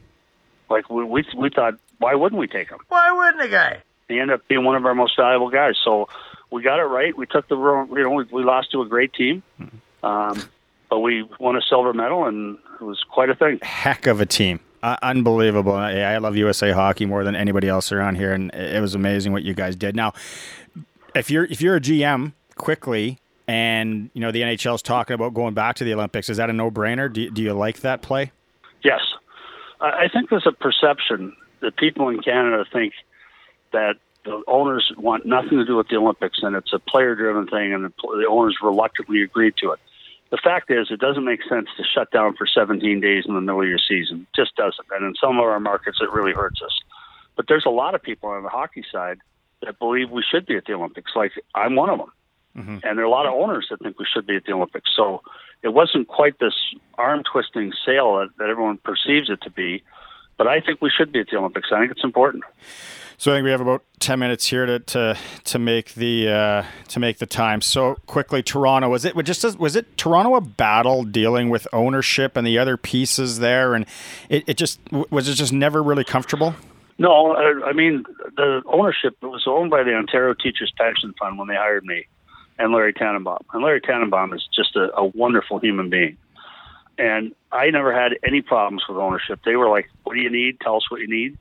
And then Bell came in and they wanted to make a change. Team got sold. They wanted their own GM. That's what happened in Vancouver too. team got sold. I get huffed. That, that's the owner's right to have whomever they like run the team. But we just didn't win enough games here. I mean, when I got here, we had an overpaid roster with a bunch of no trade moves or no trade clauses. It took me longer to shovel out the stable than I thought it would, and I, I probably should have made a coaching change before I did. But uh, I just didn't get the job done here. It was not no one's fault for ownership. I mean, at my press conference, I met with the media after I got fired here. I said, "Look, uh, I intend to be accountable. In an age where accountability is vanishing by the day, I didn't win enough games. So even with new owners, if if you had the team in first place, they would have kept you, right? So um, no, I just didn't get it done. Now the team I left did make the playoffs that year. I was disappointed I didn't get that short season because I'd been led to believe I would. But uh, no, no hard feelings about anything that's happened. I, and same every place I've left. I, Question we had on the social media quickly: the tie, and I I've always loved it. Uh, I just feel like it's a, a middle finger to some people, and, and and how you'd wear your tie untied, basically. Quick, quickly, the story, the background story for our listeners on that, Brian. Okay, so when I worked for Pat I would get in at 6 a.m. So when the Vancouver Canucks were open for business, when the Boston Bruins were open for business, they opened at 9 o'clock Eastern Time. I was at my desk at 6 a.m. Pacific Time. But I would roll out of bed and come in in jeans and a T-shirt. I left all my my work clothes at work. So Pat would come in around 7, 7.15. I'd go in his office and he'd lay out what he wanted me to do that day. I'd bring him up to speed on here's where we are. We're trying to sign this player, that player. Uh, this kid we drafted got hurt. Um, you might want to call him. And then I'd go downstairs and work out. And then I'd come, I'd put on a suit and I'd come back up to work. So I never tied the tie. I just would leave it around my neck till I had a meeting where I had to tie it. So sometimes that'd be noon with the banker. Sometimes that'd be in time for the national anthem. So I just started wearing it around my neck. It's just laziness. It wasn't a fashion statement.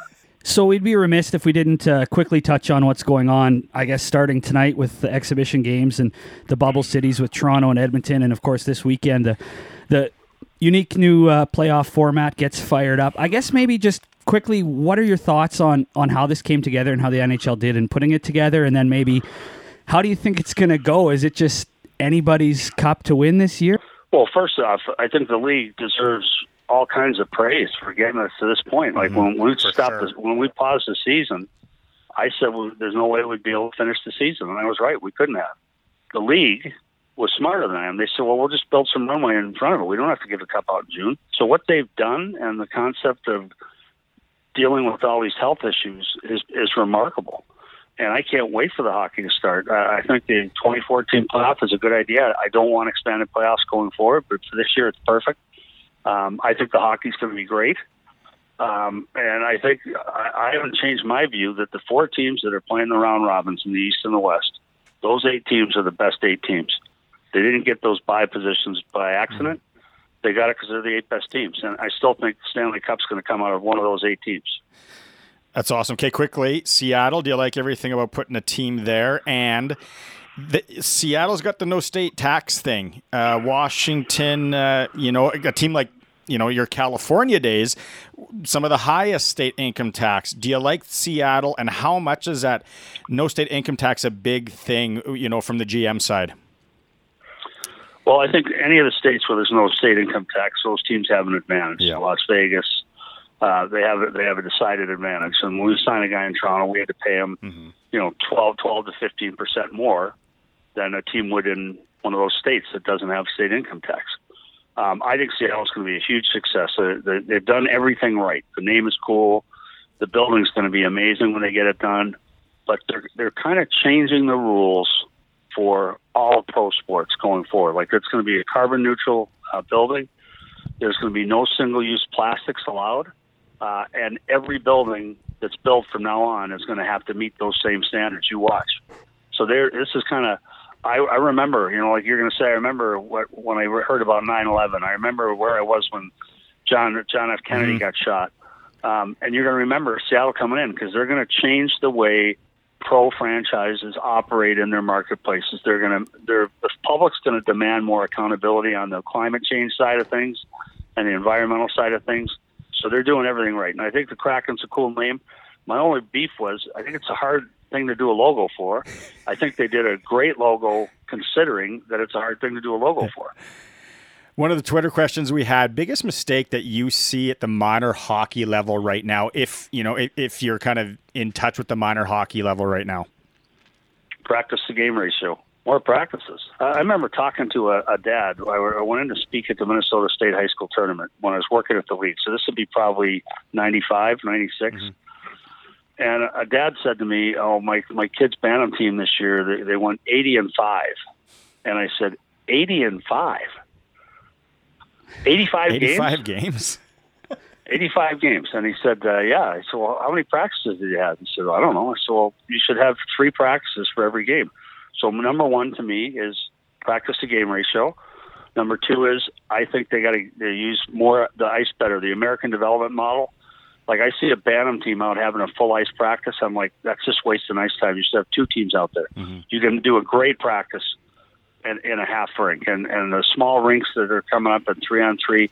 That's all good. I think kids got to play unstructured hockey, but I also think kids should play more than one sport. Like in in Finland, they're producing all these great Finnish goalies. You can't be a goalie. You can't commit to the goalie position in Finland. I don't think until you're 12. You got to play out. You can play some goal, but you got to play out as well. So those guys learn to skate and handle a puck. They learn the, the game of hockey better. Um, I think there's a lot of lessons that the Americans are doing some really good things with the American development model. They can get 50 kids on the ice for a practice, and they go from workstation to workstation, work on shooting, work on small area puck handling. Um, I think it's really maximizing the use of ice, and it, it, kids need to practice more. Couple uh, questions from our, our Twitter feed we wanted to get to from some of our listeners. Logan asked, Who was the guy you tried the hardest to acquire during your career, but were never able to land? Oh, I, uh, jeez. We got in really late on the on the Joe Thornton discussions. We we uh, we tried very hard to to get him. Um, Where, Michael Vancouver? Connell was, uh, I was in Anaheim, okay. and um, Mike O'Connell was the GM of the Bruins, and he he's hotly disputed that.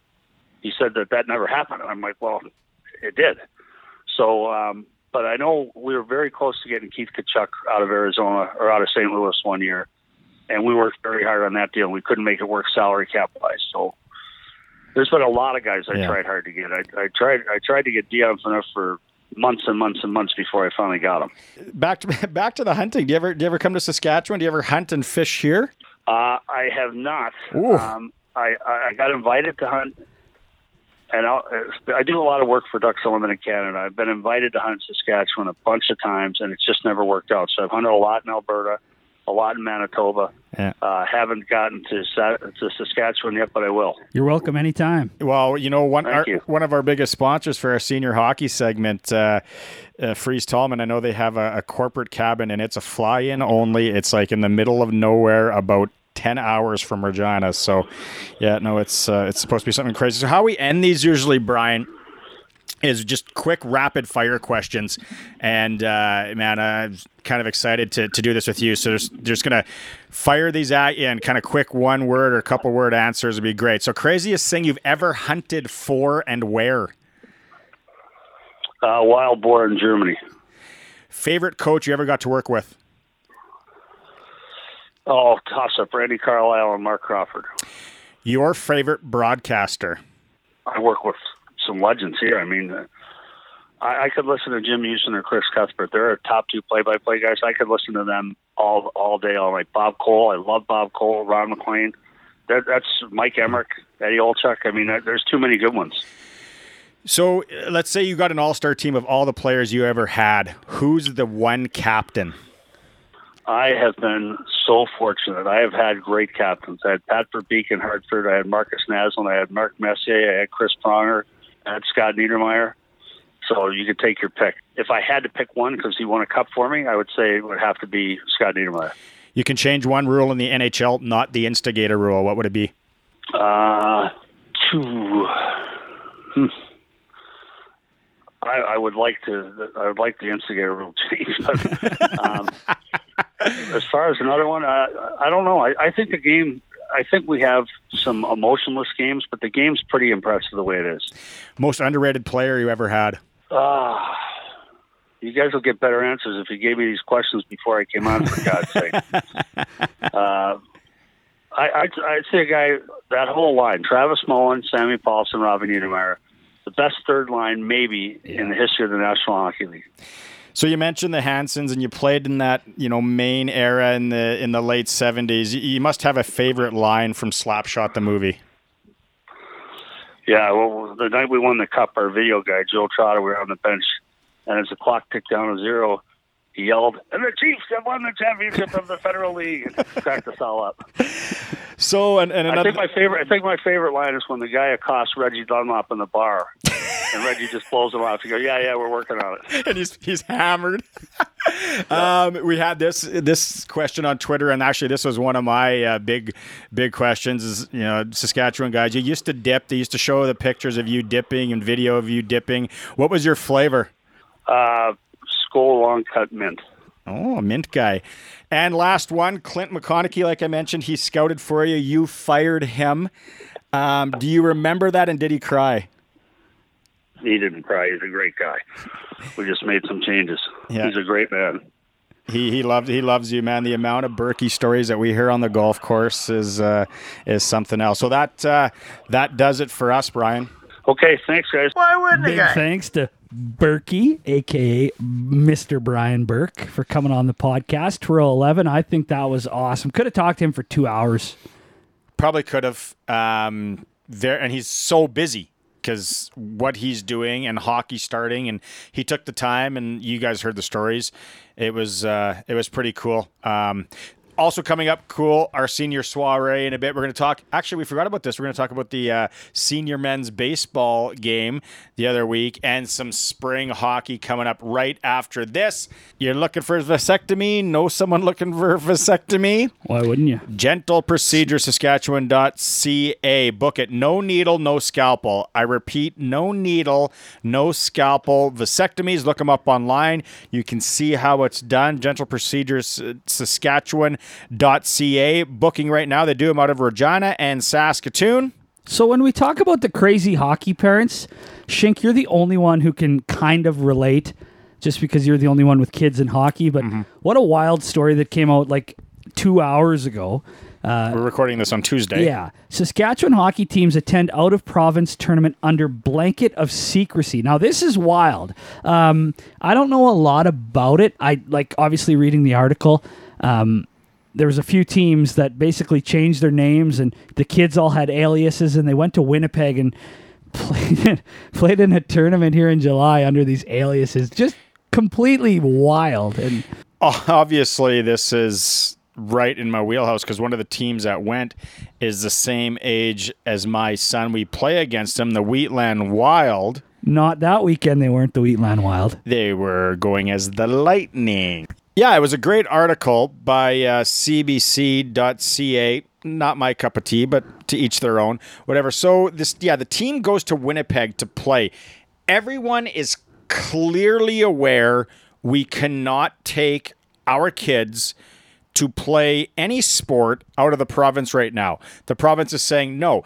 Everybody is very aware of that. So now they're kind of going and playing dumb, saying, huh, We didn't know. We thought that meant in province. How would that mean in province? Were you staying in a bubble? Like, You're did you check into the hotel? You are in province. It's when you go out of province. So it's uh, so obviously there's a whistleblower on the team, and there was a social media gag order for the team, and one of the ladies was the coaches said that we couldn't talk about it and we couldn't post anything on social media said a mother whose son played on the wheatland wild or slash lightning The Lightning. Yeah. So why? Like they can get ice in Regina now, can't they? You can't play though. That's why, unfortunately, Who Todd gives Rippl- a shit? Todd Ripplinger's team or tournament can't go. Regardless, it's July into August. We got to chalk it up to it's not happening. I I can't like. I love my spring hockey, just like we talked about in another episode, because the parents get together, the kids love it, it's all fun. It's spring. It's like five weeks, we're out. If I am ever this hardcore to get my kids to play hockey in July and August, hit me in the face with a shovel, please. Because you can, you know what they could have done? They could have rented the Kenosee water slides for two days, just their own team, and rented cabins. That's fun for everybody. The parents, if you need, if you need the competition parents in your life that bad, go play for a hundred bucks a hole at the golf course. Like it's just, it just, I cannot believe, and everybody knows that you're not allowed to leave the province to play. And then they go do it and talk about the rosters, boss. This is unbelievable. So I I looked online, and there's obviously a website that had stats and such from said tournament that happened in Winnipeg. And uh, let me just pull this up here. So looking at one particular team, I'm not I don't I, I'm not sure which team it is, but anyway, the players were under aliases. So if your name is Sean Kindop, Playing in the tournament as Gerban Gurbanchkanov. no, your name in the tournament on the roster is SNKD. Like your first and last letter of your first and last name. It's not even like how do you So even, how do you even pronounce that? Yeah. Well, it's, look Well, at it. Goal scored by I- goal scored by MNRP, assistant to. what but is this this? one What is this? Shade forty five? Like, just we just talked to Brian Burke and said, "What's the one thing about minor hockey that drives you nuts?" And he said, "These kids are playing way too many games. Get them out there, practice Under their own enjoy names. the game, and un, yeah, under their own names." And the spring hockey thing, like I just mentioned, mentioned before, it's about the parents having a good time for a couple of weekends, the kids playing for a couple weekends, wash your hands. They go play baseball, other kids go to the lake, kids golf, they do whatever. You, you needed to do this? Again, they just want a rink burger. They give the kids a, a chocolate milk, a rink burger, take them to the water slides. Like it's It- actually it's actually quite ignorant. Well, and it and I think that obviously whoever the whistleblower is, So the do they- mother is. Do they say to their kids, "You're going to go to this tournament, you're going to play your ass Yeah. off, and you're going to press Yeah. everybody, but you can't tell anybody when we get home." This Hey, is like, Eskin yeah. I don't care MNRP if you had 12 goals this tournament, you do not tell anybody, not even your grandparents. Then you got the car salesman dad who's eh, But named his grandpa kid gives- MSRP. That was one of your better one-liners of the podcast. You know, 11 the old tours. tax guy, the old kid's name's RRSP. You got any more brain busters? oh, you got the old government guy with the old GST. I'm done. That's not Oh. quite as good. Yeah, no, it's. Uh, Or, or Wix kid, WWAG. Why wouldn't a guy? player profile Monday Nooner player profile for Dave Spooner Cathedral Election. no, Electric. no, no, no, no. D E S R. Dave Spooner, Cathedral Electric. Anything you need electrical. I know some people that were looking for a hot tub, you know, because people are spending a lot of money right now on crazy things. And yeah, get a hot tub. You need someone to install that properly. Cathedral Electric, Dave Spooner, they can do it all. So let's go with the Wheatland Lightning, or just the Lightning feel for our player player profile this week. Here it is. Are you guys ready to go? K N E V B R O T Z. forward. K N E V. K N E V forward. Do you want a team? I can give How you many the tucks? How many tucks? Uh, legit tucks, probably six. Were they all greasy tappins in front of the net? Yes. Gordon Bombay style. Yes. Can I go with Kellen Enslab? We there it is. K N E V. There's our player profile this week on the heels of the 2011 Lightning that competed in the Winnipeg tournament. tournament I don't want to say illegally, but Team wide goal scored off his shin pad by number 11, KNEV. Unassisted, that's KNEV. So let's talk about that senior men's baseball here right away. But first, Harvard Media is your business struggling with digital marketing? A lot of them are. Google search, you need help with that. Your company is just not showing up properly. Maybe you need a website. Maybe you need that little chat icon. Whatever you need, Facebook help, social media, they can do it all. Harvard Media, building logos. Yeah, they do it all. They built our logo. Awesome look for the Monday Nooner. Bunch of weapons over there at uh, Harvard Media. Actually talked to a guy that works there today, Tris Nias. Great guy. He said every time I go to the driving range, he's got a routine. Driving range, AirPods in, Monday Nooner, hit a bucket of balls. He said it's like a weekly tradition. So shout out to him. That In is true Nooner fashion, walk to the tee, Fuck. pump driver five times, light a stogie like Noller, and overcooked, right? Anyway, good job, Tris. Yeah, Harvard Media, you can find them online and just look them up. They do some of the top automobile companies, some of the top auctioneering companies in North America right now. Harvard Media, great friends and sponsors. Another of local the pod. company, too. Local, and they're all here. You're not dealing with somebody from who knows where. Hey, make sure you uh, wagons out there. You use the Monday Nooner promo code with 22 fresh. It is awesome. Every order you put in, make sure you put in Monday Nooner. Save 15% with 22 fresh. They're doing so many good things. They've got masks, right? Like Saskatchewan might be going, The from what I kids. hear, Insider's phone is buzzing to mandatory masks indoors. Especially kids uh, going to school, they might uh, you know might need the masks or the teachers. We have the promo code fifteen percent off Monday Nooner. anybody who who ordered a shirt, talk to Kip this week. Those shirts are deadly. He said they're going to be in hopefully by the end of this week. We're recording Tuesday night, so hopefully you'll have your tarps ASAP. And remember, we're taking next week off. So, yeah, you're going to have your tarps. Speaking of Mr. Kip Simon, went and took on some hardball on Sunday evening under the lights at Currie Field here in Regina, Saskatchewan. Expecting to see him play against the Trappers with such likes of Matt Miller and Bull Colin weapons. back. I think coaches or, or does something there too. And not a bad little crowd. It was a fantastic night for baseball.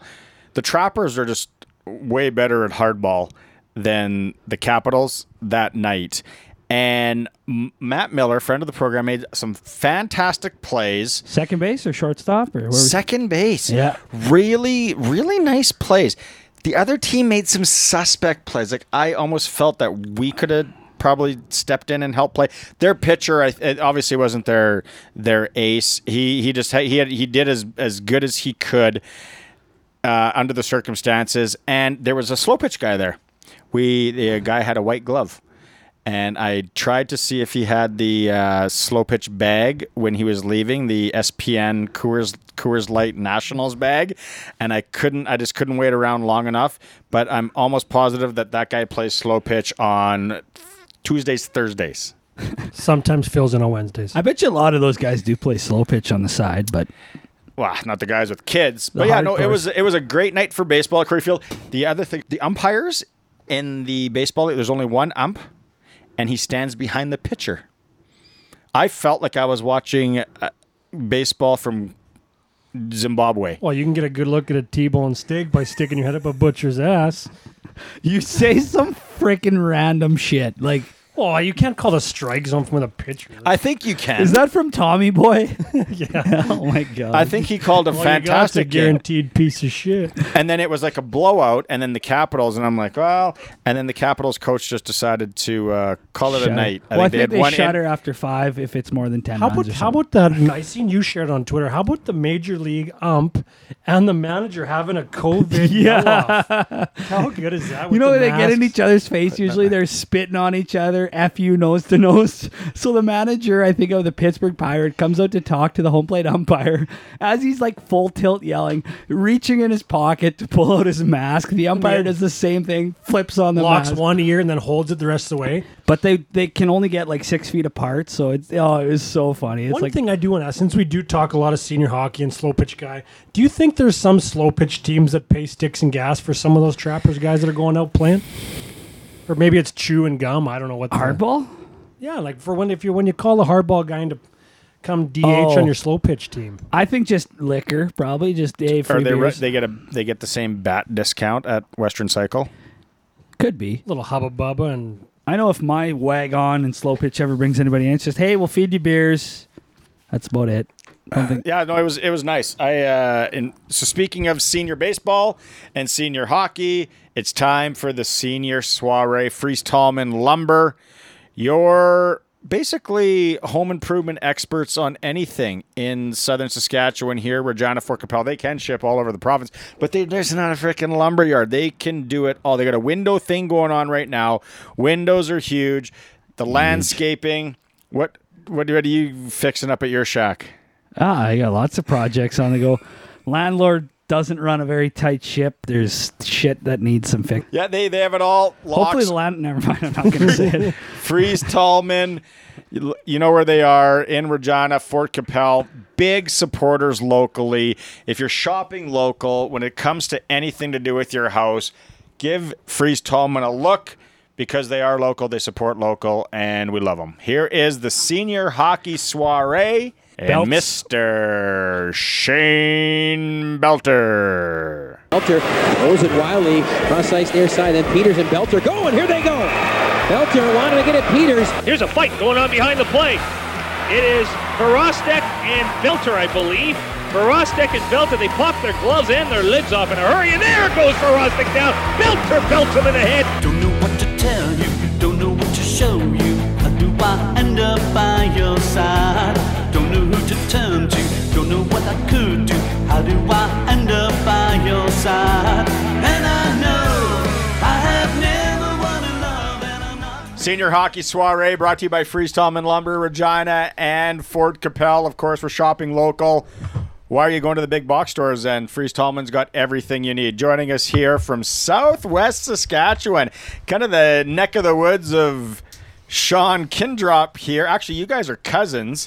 It's Shane Belter from your Hodgeville Huskies. Now, let's let's go straight into the senior thing, Belts. You, you come back from playing a little bit of little bit of minor pro and, and how does it all work you're living in swift and someone says hey do you want to come play some senior hockey for sticks and gas Yeah, I'm living uh, living back in Swifty, drinking beers down at the shack with Clint Bussy and Trevor The Schmeese. Shack. Yeah. Bussy's actually still there doing that. He's a beauty. And uh, Schmeese, everybody wanted to kill him all the time, right? He's just a little rat. But uh, so they asked me to come out there and play, and my only request was that we get Niter, Jeff Knight, to protect me out there. And uh, they brought Niter down and went out there and played. Frank Goche, those guys were out there. We had a hell of a team, man. It was fun. We uh, we crushed everybody that year. It was a blast. Did you really have any desire to, to knowing you because we've known each other now for probably 13 years you're not the most passionate guy on a lot of things besides fishing did you have did you have a lot of passion to really lace him up again Zero, none. Like I didn't even really want to be there half the time. To be perfectly honest, but it was fun. You know, we had a good group of guys out there, and it was, uh, you know, I was uh, I was a young guy at the time when I moved back. I was single. I was just out there for the good times, right? We would uh, we partied hard, and uh, and all the guys, got all the guys that I was around were, were pretty much single. So yeah, we had some good times. But uh, yeah, my uh, my passion to play the game really wasn't there anymore. So what'd you guys what'd you guys win? Obviously, you probably won that Nautica League or whatever it's called, and uh, with just boots on because it's not a very strong league, and the, and the lineup you guys had. But what, what did you guys all win down there? Yeah, we won the Nautic I think we went, we lost. I can't even remember. We were a team up north. I think we up this area we played like in I think it was maybe I want to say A or C or D. I don't even know what it was, but we uh, we lost. I think in the, Somewhere between A and D. somewhere between A and. F. we lost the uh, I think we lost the final that year, but uh, yeah, it was uh, that was kind of disappointing. It was actually the hockey was good when you got to that. You know, got near the end there. It was good hockey, but uh, we came up against some really good teams. So in our in our episode last week, we had the biggest agitators or most hated players in senior hockey. You chimed in there on Twitter, but let's start with Schmies because uh, you played with him, I played against him, and just a guy that you just wanted to smash in the face with a frying pan. Yeah, you know, Schmeisser was deadly, man. He was one of my good buddies when I moved back there. But yeah, I mean, he was an agitator and he couldn't have beaten his way out of a wet paper bag. So he was just a beauty. And, and I got a funny story about him. I remember we're down at the shack one night getting all pinned up. You know, we're like, we're, we're low 20s. And uh, Mitch Love's in there. And, and like, Schmies has got him so fired up. It's it's on. Like, Mitch Love's going to kill him. So I'm like, I step in there. I'm kind of Schmies' only line of defense, right? I don't want to fight Mitch. He's playing for the Broncos at this time. She's 20 years 20 years old. He's playing for the Broncos at this time and fighting and steadily. killing everybody, right? So I step in like, hey, take it easy, blah blah. blah. Pushes me. I give him a little shove back, and he's like, let's go. And people like, and I'm like, oh, I'm like stuck in the middle of this. He leans in. I just dunk her right on the chin, and back head bounces off the bar of the of the stool. He's out cold. Just one punched him. Yeah. Oh my Lucky. god. Well, he- Lucky. he- yeah. So the next night, uh, next night we all go back in there, and I was like, oh, and he was just like. Hey man, sorry about that. And I was like, yeah, me too. Bought us a round of beers and everything was all cool. So yeah, it was good. But yeah, Schmies again comes out without a scratch or anything. Typical, right? Just the typical way he rolls. Hey, everybody coming over to play ping pong later? I'm fine. Yeah, we were sitting in his room. I remember another story with him. We were sitting in his house one night too, and he was complaining how he wished his stairs were open, going downstairs, and boom, me and Clint Bussy just foots through right through the wall, destroyed all the drywall, and he cut her open. And he got his he got his wish. So. And then you talked about uh, on Twitter too some guy you played in Ponteix that really got under your skin. Yeah, who I don't even know who that was. I, I it was like a not Letness or I, I can't remember. I could never. I, I tried to you know for a couple days that you've been asking me about that. Bigger, bigger gentleman. Our podcast is short huge in little pud- Ponteix, short little pudgy guy down there in Ponteix. There was a lot of them down in Ponteix when I played down there. So did guys? Uh, did you like it? Because like I never obviously wasn't in the business of taking liberties on Niter and, and those guys and I played against them. But did you find that guys you knew that you were just finishing pro and would, would want to maybe challenge you a bit and fucking beak and blah blah blah? That was probably the one the one thing that I hated the most about it, you know, and that was one of the deadliest things about having a Night around because he would just clean anybody's clock. It didn't matter. He was he was an assassin. Like he was so tough.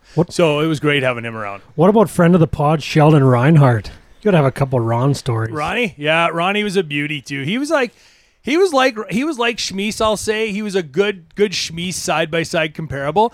But I think Ronnie might, he might actually chucked a couple punches instead of the stick to the back of the leg. Where was all stick to the back of the legs for sure. Who else did you guys have on that uh, that Hodgeville team that really stood out? There was kind of some senior hockey weapons. Well, like I mean, one of the one of the legends in that league, I think, had to be Frank Goche. He was an old boy when I was when I was down there, and man, he just say he was silky smooth, silky smooth hands. He was just like the Lady Byng out there. He was a beauty, good guy. Really enjoyed really enjoyed being around Frank, and uh, he was a really good really good player. How many games? Uh, how many games did you miss? Maybe you know it was snowing out. It was a little cold. You're in your sweats, curled Yeah. up watching a fishing show. If there Bob was- Izumi's fishing. if there was if Fishing Canada was on, I was out. There was no way I was making it down there, especially if it was the walleye edition. Uh, You couldn't, you wouldn't catch me at the game. There was no way I'd make it down there. And then some days, if the fish were biting, if the perch were biting at Lake Pelche in the wintertime, How many games did you go to after ice fishing like throughout the day? Is that a thing? Oh, I'm sure I did many, many. Like like like Shink was saying, I did, I don't even think I got paid in beers when I was out there. So it was uh, if I could make it, I'd make it. If I couldn't, I couldn't. It was probably terrible attitude, but I got I got a story, and you don't. I just asked you this when you're on your way to the bathroom. Um, Scott Coral, friend of the program, Kevin Coral's brother, he was playing in Kyle, and he remembers you. You don't remember him, but he said it was the hardest he's ever been. And he was another guy that Schmies, uh, Reinhardt kind of cut from that cloth. You punched him so hard. You, it was the hardest punch he's ever taken in the head. And you said he was playing in Kyle, so I'm assu- that was probably in Hodgeville in uh, in playoffs is when it would have been provincials. Yeah, yeah, it would have been. I, I don't remember the uh, the incident, but uh, but yeah, I uh, you know you I got you get fed up a lot in that in that league, right? Like so many of those guys just trying to make a name for themselves. You know, it was like I said in my tweet, it's like, hey bud, no scouts in the stands. It's just your mom. No one cares. Big Lair, did, did he come out and watch uh, your dad? Did he come watch any senior games? I don't think Big Larry came to any senior games. He was just like, "You're such an idiot." you know, he was just like, "What are you doing? You're gonna get hurt." Which I never did actually play in senior. I don't think I ever got. I probably faked a few injuries so I could go fishing, but uh, but as far as that, yeah, I don't think I ever got hurt playing. Do you remember the barns? Like Hodgeville is an epic, epic barn. Do you, what what barns do you remember kind of rolling into and going, where the fuck am I and what's going on? Ponteix. I like playing in Ponteix, so it was a, it was it was such a rivalry with them, right? So it was it was fun. Ponteix had a few had a few tougher guys down there too that Niter would scrap all the time, so it was good. You know, I, I enjoyed Ponteix. Uh, Glentworth. What about Cabri? Cabri, I love Cabri. Cabri's a great barn. That was my Right. that was right near the Character. right near the end of my senior career. What about console? Console. Ah, that was pretty far, Kinner. I probably didn't make that trip. I was probably fishing. That was that was that was too far for this guy.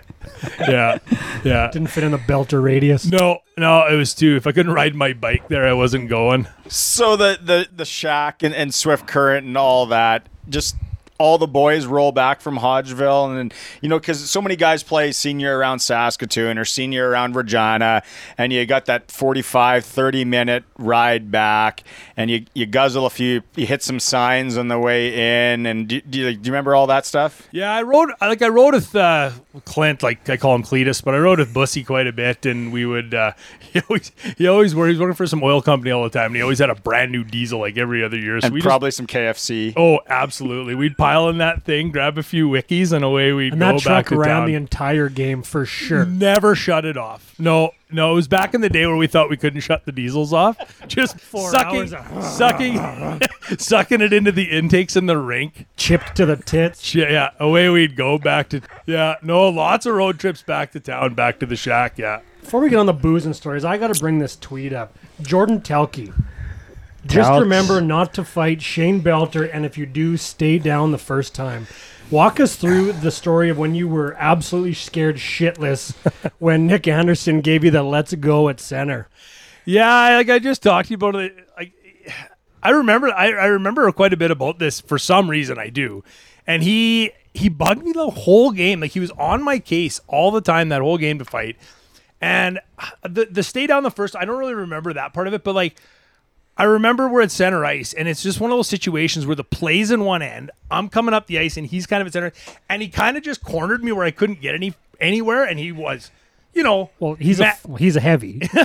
he was like, "Let's go, like man up, let's let's give it to him, like let's go right now." And I was like, "Kid, like I am gonna destroy you, like think this over, right?" He wanted to go, so we dropped the mitts and nine night. That was it. It was just a one clocker, and that was it. And uh, and funny, I told you this part of the story too. I'm pl- I'm a plumber at this point in time for Swift Plumbing and Swift Current. I'm working there, so I'm going out to Cabri the next day. I pull up there, and this Nick Anderson guy, who I don't know who he is, he's working at the co-op, and I'm like did this guy get run over by a truck last night? The guy's like, no, just your right hand. So yeah, it was uh, that was that part of the story. So pre-senior, um, let's go. Let's go WHL. WHL days here. You did you jump into the dub right as a 16 year old, no AAA midget? Yeah, I played. Uh, I, I I stayed up right away um, with the Broncos. Graham James was coaching. What age is this? 16?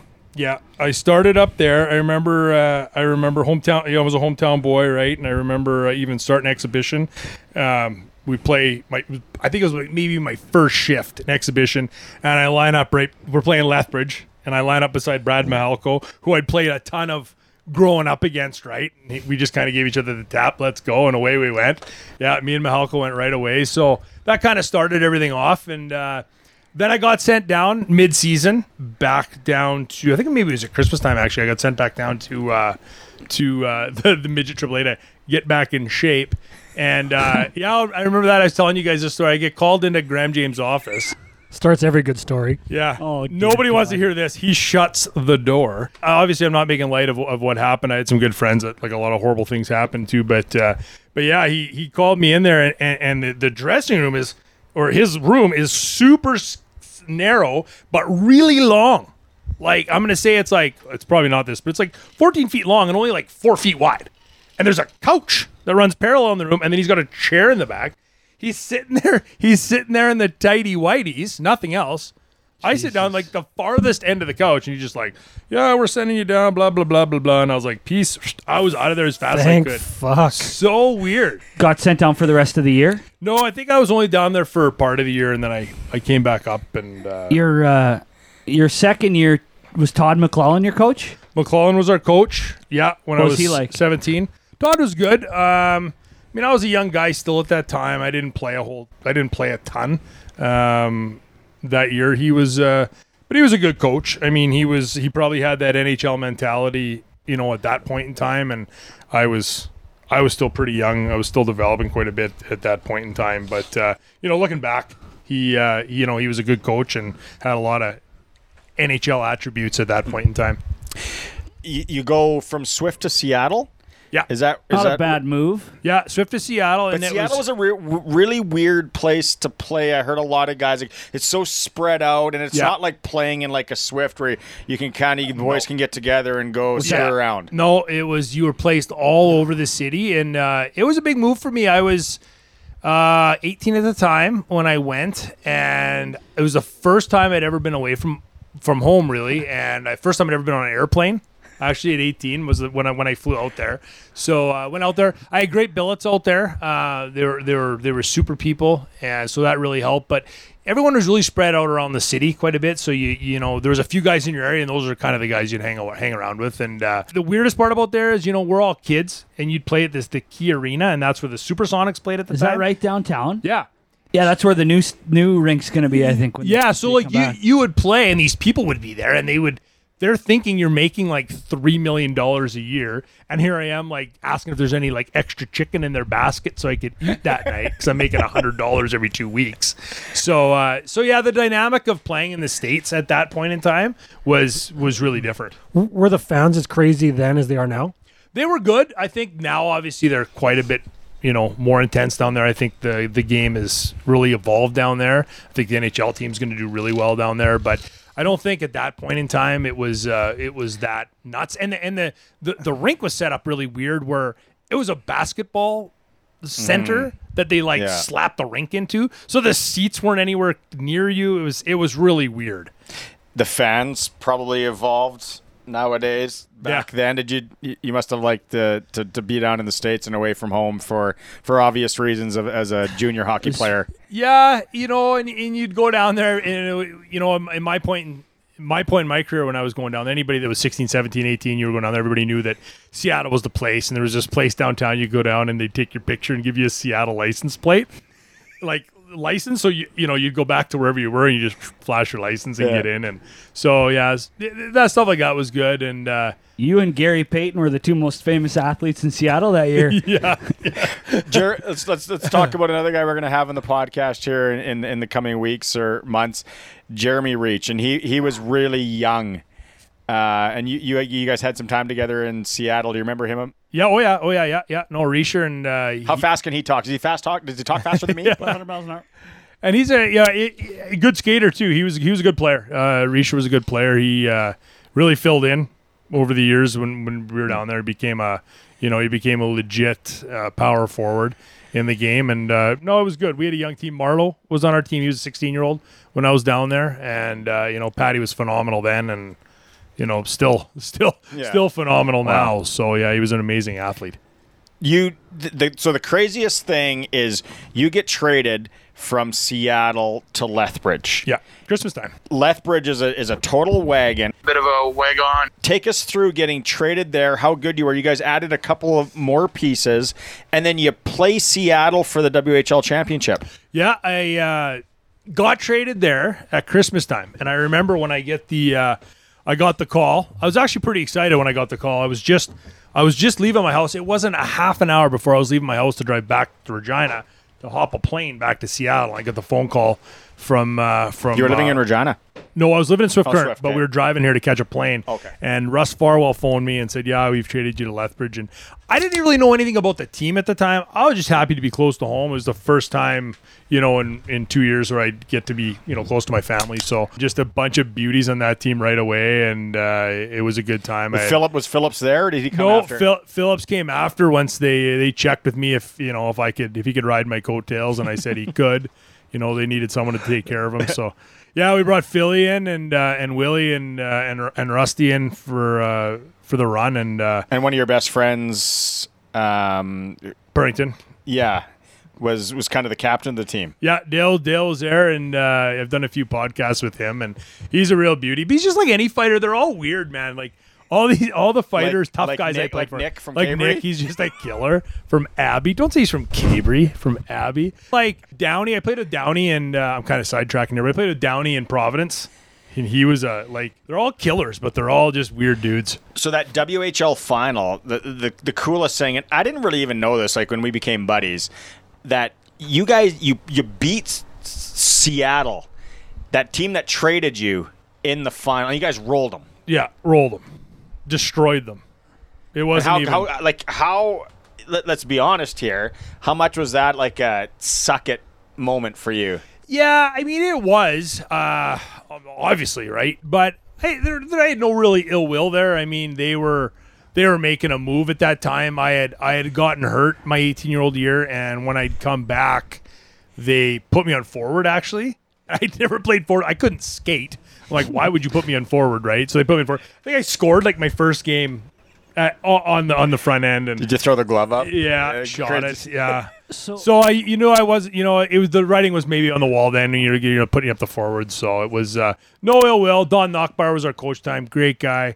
Uh, I still talk to Don on Twitter and stuff a little bit, and uh, he was a super guy. And so no, it was, but just just winning it, going to the cup was was a really cool experience. We had a good group What of was guys. what was the Memorial Cup? Where was your Memorial Cup? Oh. It was in Hull, Hull that year. Talk about the the comeback game. Was that like the Yeah. semifinal? No, that was no, the semifinal. No, or? it was still the ro- round how, robin. or how you had to go in. This is something to look up on YouTube. Yeah, It's I can't remember crazy. how it worked, but I think we were down. I know, won't quote me on this. I think we were down five one, five one or six one, going into the third. First shift of the third, I get three apples just by being on the ice.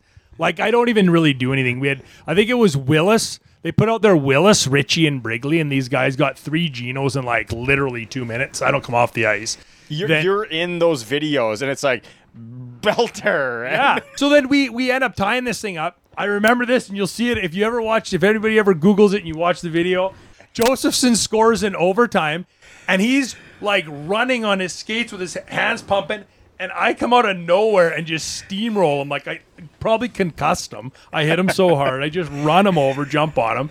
The problem with that game was is it really dried us up. Like it was such an emotional game to come back from, and then we ended up losing the next game, I believe, to Oshawa. 2-1, And- yeah. And then we had so then we had to play. If we'd have won, we'd have went to the final. But we lost, then we had to play them in the semi. So we played them in the semi, and then we beat them in overtime in the semi. And then yeah, we played Hull in the final, and uh, Just got dusted. yeah, we didn't play super great. Um, Rusty Rusty had a tough game in net. He let in a couple soft goals, and it was It's the yeah, it greatest a- comeback in like Memorial Cup history.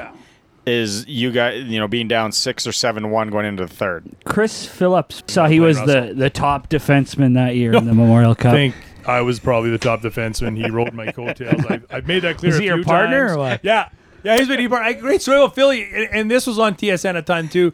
I remember. I didn't think this was actually the final game. I remember I'm coming in. The puck gets dumped in. I'm coming into the back corner into my. And again, I can't skate. I'm so bad. I'm so slow. So I'm coming into the corner, and I'm like, and all I hear is Philly. You got lots of time belts, lots of time. So I'm like, get back there, hey, grab the puck, turn, boom! I get it's a yard sale. My gloves, helmet, like I get ran over, and I'm laying on the ice, like don't even know where I am, and all I hear the corner of my in my ear. Well, not that much time, Philip says to me. Like it's literally a millisecond. I turn around, boom, not that much time. But no, Philly was a beauty, great guy. Uh, you know, he had a he had a, obviously a fantastic career, and uh, Quickly, your pro career, you're kind of a Bruins uh, property of the Bruins, and you played a little AHL, and just injuries catch up with you. No, I played in the American League. Um, you know, when I got in the American League, I, I, I really had to earn my way there. I was uh, I was not I was destined for the coast for my whole career, and uh, I came in in really good shape my second year. I was really determined to make the team, and I and I just I played great. Peter you and Bussy, you and Bussy worked out. me and Buss, yeah, me and Bussy, me and Cle- me and Cletus did squats that summer. And, Bow uh, curls. Yeah, but I came. No, I came in a good shape. Peter Laviolette was the coach at the time. That's cool. And he told me, he says, you know, you you know, halfway through camp, keep playing this way, and you know, we played, and I, we went to. Uh, he had told just about everybody, and you when you got the call there in the A, they'd give you the call, and they'd say to you, get an apartment. Then you knew you're on the squad, right? Get an apartment. So I was literally the I hadn't been told. Everyone had been told except for me. And we fly into the Rock for the opening night, St. John's, and uh, I think I got a goal and an apple or something like that on that weekend. I had a great weekend. Flew back, we landed. It was you know early in the morning. It was just gross, and I we get off the bus and he calls me over and he's like, "Get an apartment." So that was a really cool time. All the boys are pretty pumped, and uh, yeah, so got an apartment, played there that year, and it was. Uh, Did you like? Did you like Providence? Did you guys gallivant into Boston at all, or, if, or Patriot games or anything crazy? Because you're right there. No, we never never really did. It's uh it's busy. I mean, it's pro hockey. You're busy. You got your own schedule and stuff. And uh, no, we never never really gallivanted too far. I remember uh, John Grahame was our goalie at the time, and we had a little bit of a break, and I don't know how many days off we'd had, and he was gone. Like the moment the game was over, he was gone. Ripped out there, hopped into a plane, flew to Vegas. Rock started up for three days, flew back, chucked the pads back on like nothing happened. Dude was a beauty. Yeah, John Grahame. That's like the Straight up Dennis Rodman. Dennis Yeah. Rodman. Yeah. That's right. So, how long do you think you would have lasted, even even WHL in this day and age with social media? How long would your career last? Well, my career wouldn't have lasted at all because I couldn't skate. Like I couldn't even, I wouldn't even be able to keep up. I'd been in the penalty box the whole time for hooking or holding, and I wouldn't even have made it. Yeah, no, I- yeah, never. It would have been. There's so many bad things that happens back in the day that I should have been in jail probably, but I survived. Now I got, now I got kids of my own. That I wag my finger at. But yeah, so y- y- your kids play hockey, and you, you don't coach because you just you just everything about it just seems to just irk, annoys irk it just annoys you Yeah. that you you watch these crazy parents and you and you watch everything, and you're just sitting back going, what what's going on? it, it might change a bit now. My my little guy's five. He's a Samuel, and he's a uh, he's a hockey freak. He just loves the game, and so I, I we had him in three four five last year, and he loved it. So we're gonna put him in three four five and initiation. My daughter my daughter played for uh, for Chad Reich. I know I don't know if he's been on this show yet or not, but uh, Not yet. But we should get get Chad on there, see how his three four five coaching has been going. but but Reich was a good he was a good coach for the kids, and and that year was pretty fun. But uh, so many parents just think their kids are gonna make the show like instantly right, and uh, everybody has that hope for their for their children, but. I just, uh, yeah, at this at this point in time, I just can't bring myself to coaching. Last last question. When's Too the- busy fishing. Too busy fishing. Last question. When's the last time your your dad wore the Swift Current Broncos jacket? Big Lair. Uh, I don't know. I don't know if he's had that on for a while. Like, I give him, I give him all my old coats. You know, I gave him one of my, I gave him my old Kamloops Blazer coat, and I think he like took everything off it, but he still wears it around. like he's like, I'm not gonna rep the the Blazers, but I like the leather. Right, so he still rocks it every once in a while. So, uh, Hey, yeah. you we're gonna go back. You almost had a point a game in Kamloops. Yeah, I had a 50, 57 games, 56 points as a D man. Yeah, when I got when I got traded, uh, Marc Habscheid was coaching there. Mark was from Pelche, Lake Pelche. And when Habby traded for me, I basically told him to pound sand. Like when I got traded from Lethbridge, I was leaving. I was heading home. I was gonna go. Uh, I was gonna go to U, U of S. I was gonna go to school, and uh, Habby convinced me to come out there. He said, "Give it a try." We went out there, and uh, my first uh, first game was in Spokane. I think I had two goals and an apple. I was, "I'll try this." I'll stay for another game. Then I think I got like another two Genos, and I was like, I'll stay. So I stayed and played, and it was yeah. I, I went on a tear. I got a hat trick in Kelowna like a few weeks later, and so yeah, it was it was a lot of fun being a twenty year old in the league at, at that point in time. But as much as we chirp the fishing though and say that you're fishing, fishing brought you some solid hardware though.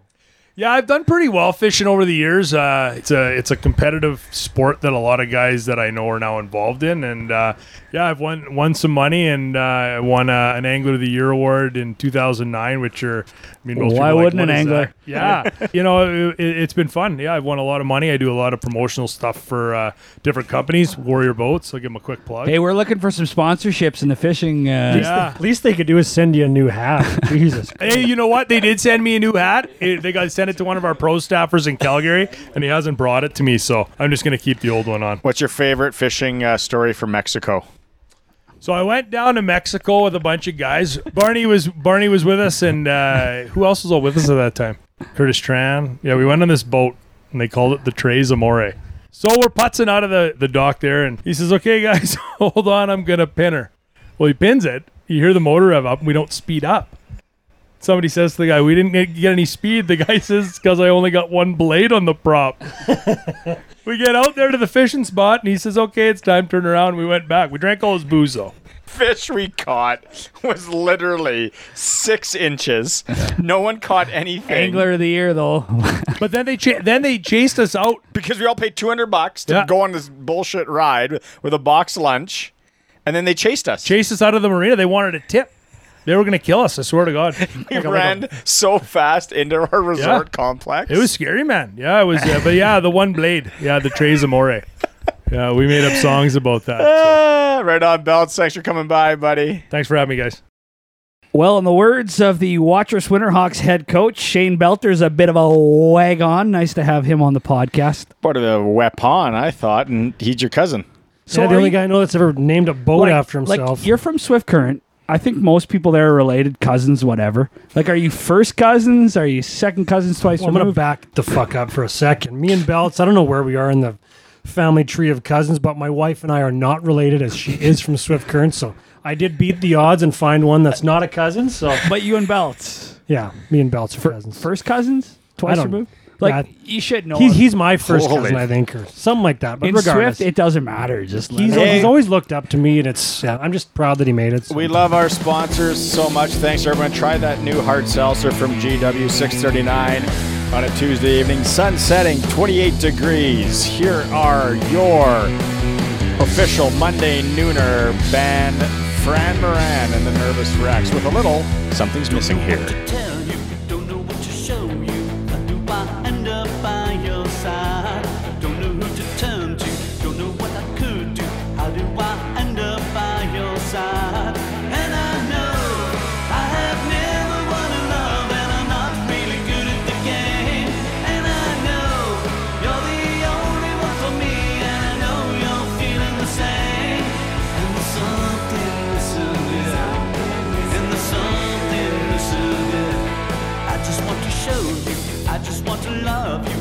just want to be there by your side. I just want to know you, I don't want to snow you,